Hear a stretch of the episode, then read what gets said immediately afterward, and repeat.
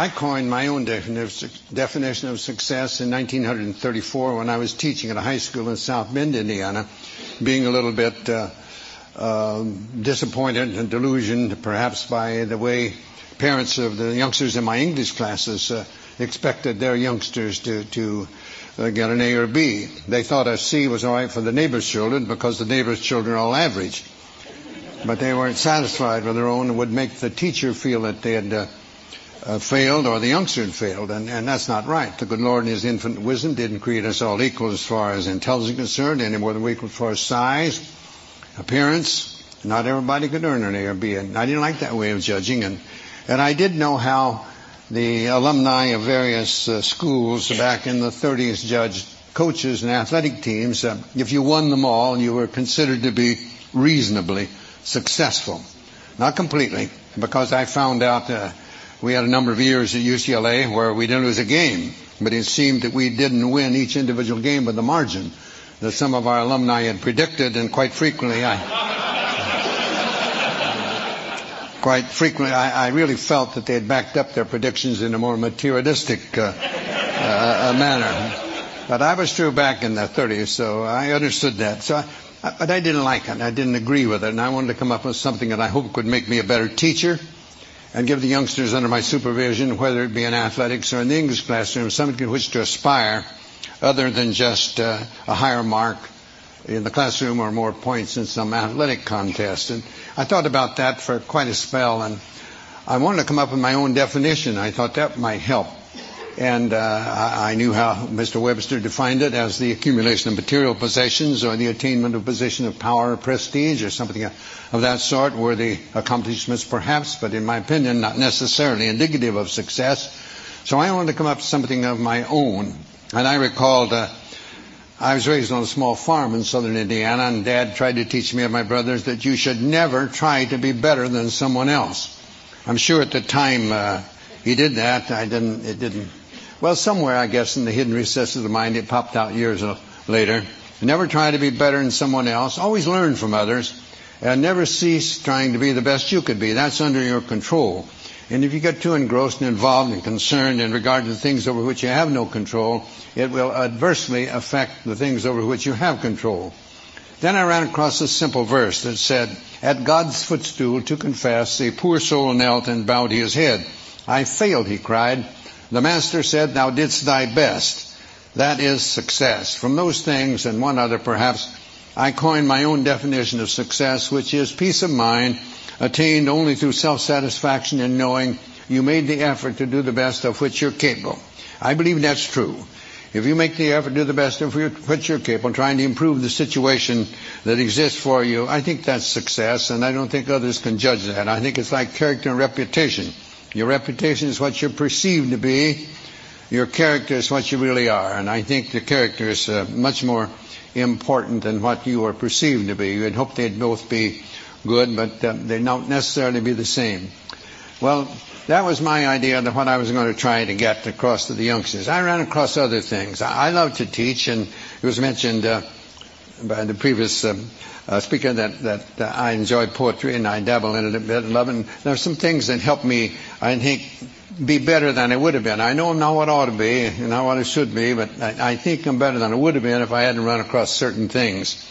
And one was just a little verse that said, uh, um, "No, no written word, no spoken plea can teach our youth what they should be, nor all the books on all the shelves is what the teachers are themselves." That made an impression on me in, in, uh, in the 1930s, and, and uh, I tried to use that uh, more or less in my teaching, whether it be in sports or whether it be in the English classroom.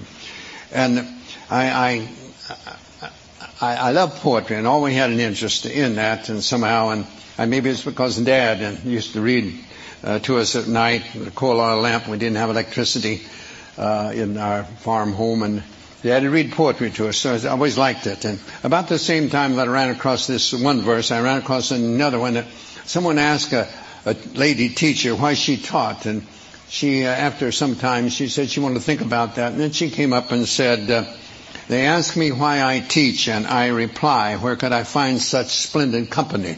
There sits a statesman, strong, unbiased, wise, another later Webster, silver-tongued. A doctor sits beside him whose quick steady hand may mend a bone or stem the lifeblood's flow. And there a builder, upward rise the arch of that church he builds, wherein that minister may speak the word of God and lead a stumbling soul to touch the Christ. And all about a gathering of teachers, farmers, merchants, laborers, those who work and vote and build and plan and pray, and pray into a great tomorrow. And I may say, I may not see the church or hear the word or eat the food their hands may grow, but yet again I may. And later I may say, I knew him once, and he was weak or strong or bold or proud or gay. I knew him once, but then he was a boy. They ask me why I teach, and I reply, where could I find such splendid company? And I believe the teaching profession, that's true. You have so many youngsters, and I got to think of my youngsters at UCLA, 30 some attorneys, uh, 11 uh, uh, dentists, 10 doctors, uh, many, many teachers, and, in, in other professions. And that, that uh, gives you a, a, great deal of pleasure to see them go on.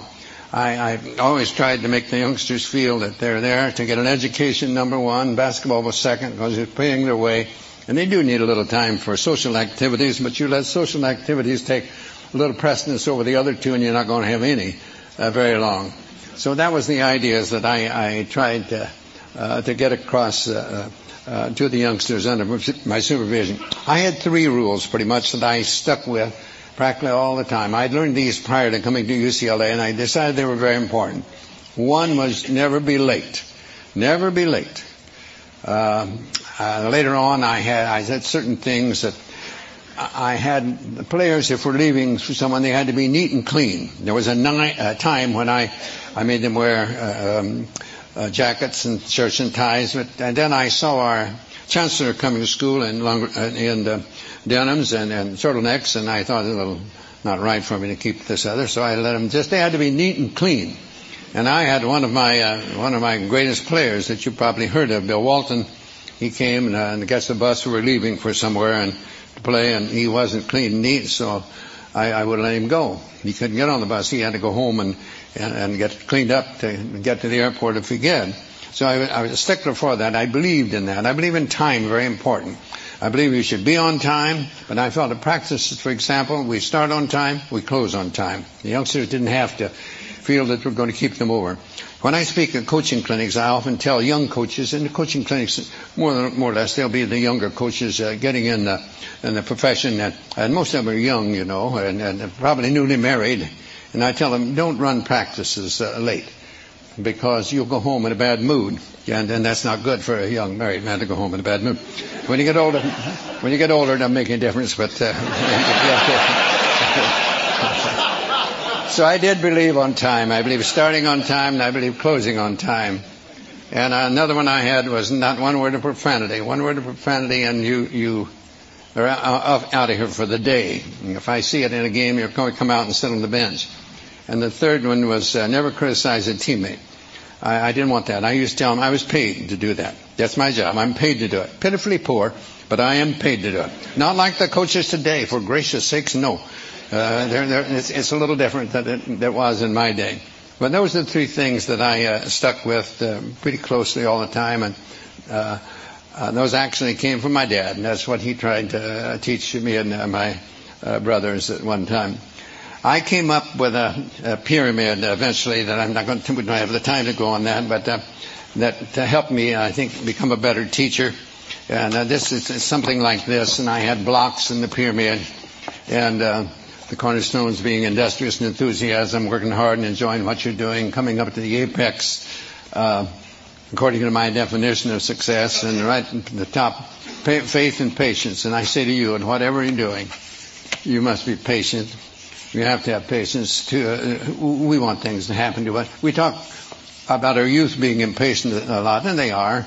Uh, they want to change everything. They think all change is progress, and we get a little older, we sort of let things go, and we forget that there is no progress without change. So you must have patience, and I believe that we must have faith. I believe that we must believe, really believe, not just, not just give a word service, believe that things will work out as they should, providing we do what we should.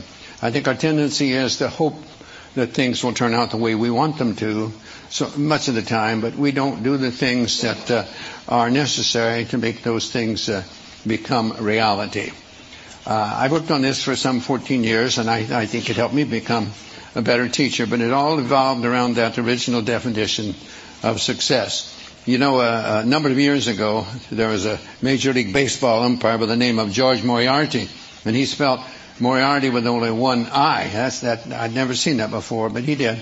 And big league baseball players, they're, they're very perceptive about those things, and they noticed he had only one I in his name. And you'd, you'd be surprised how many also told him that that was one more than he had in his head at various times. But he wrote something that I think he did what I tried to do in this pyramid. He called it the road ahead or the road behind. And he said, sometimes I think the fates must grin as we denounce them and insist the only reason we can't win is the fates themselves have missed. Yet there lives on the ancient claim we win or lose within ourselves. The shining trophies on our shelves can never win tomorrow's game. You and I know deeper down there's always a chance to win the crown, but when we fail to give our best, we simply haven't met the test of giving all and saving none until the game is really won. Of showing what is meant by grit, of playing through another's quit, of playing through not letting up, it's bearing down that wins the cup, of dreaming there's a goal ahead, of hoping when our dreams are dead, of praying when our hopes have fled, yet losing, not afraid to fall, if bravely we have given all, for who can ask more of a man than giving all within his span? Giving all, it seems to me, is not so far from victory. And so the fates are seldom wrong, no matter how they twist and wind. It's you and I who make our fates. We open up or close the gates on the road ahead or the road behind.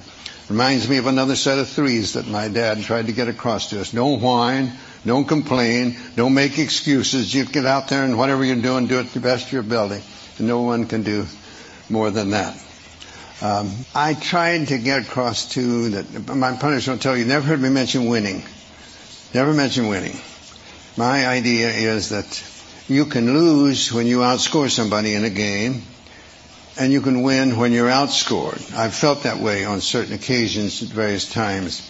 And I, I just wanted to be able to be able to hold their head up after a game. I used to say that when when a game is over and you see somebody that didn't know the outcome, I hope they couldn't tell by your actions uh, whether you outscored an opponent or the op- opponent outscored you. Um, uh, and th- that's what really matters. If you make your effort to do the best you can regularly, uh, the results will be about what they should be. Not necessarily what you would want them to be, but they'll be about what they should. And only you will know whether you can do that. And that's what I wanted from them uh, uh, more than anything else. And as time went by and I learned more about other things, I, I think it worked a little better. Uh, as far as the results, but I wanted the, the score of a game to be the uh, byproduct of these other things and, and, not the end itself. I believe it was um, uh, and, one great philosopher said, no, no, Cervantes. Cervantes said, the journey is better than the end. And, and, and I like that. I, I think that is. It, it's getting there. Sometimes when you get there, that's almost a letdown. But it's getting there that's the fun. I like to, as a basketball coach at UCLA, I liked our practices to be the journey and the, the game would, would be the end, the end result. And I'd like to go up and sit in the stands and, and watch the players play and see whether I'd done a decent job uh, during the week. I, there again, it's getting the players to get that self-satisfaction, knowing that they've made the effort to do the best of, of, of which uh, uh, they are capable.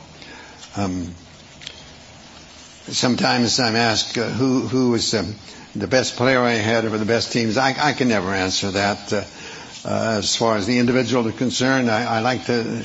I was asked one time uh, about that, and it, it said, uh, "Suppose that you, in some way, could could could make the perfect player. What would you want?" And I said, "Well, I'd want one that knew why he was at UCLA to get an education. He was a good student. Uh, really knew why he was there in the first place."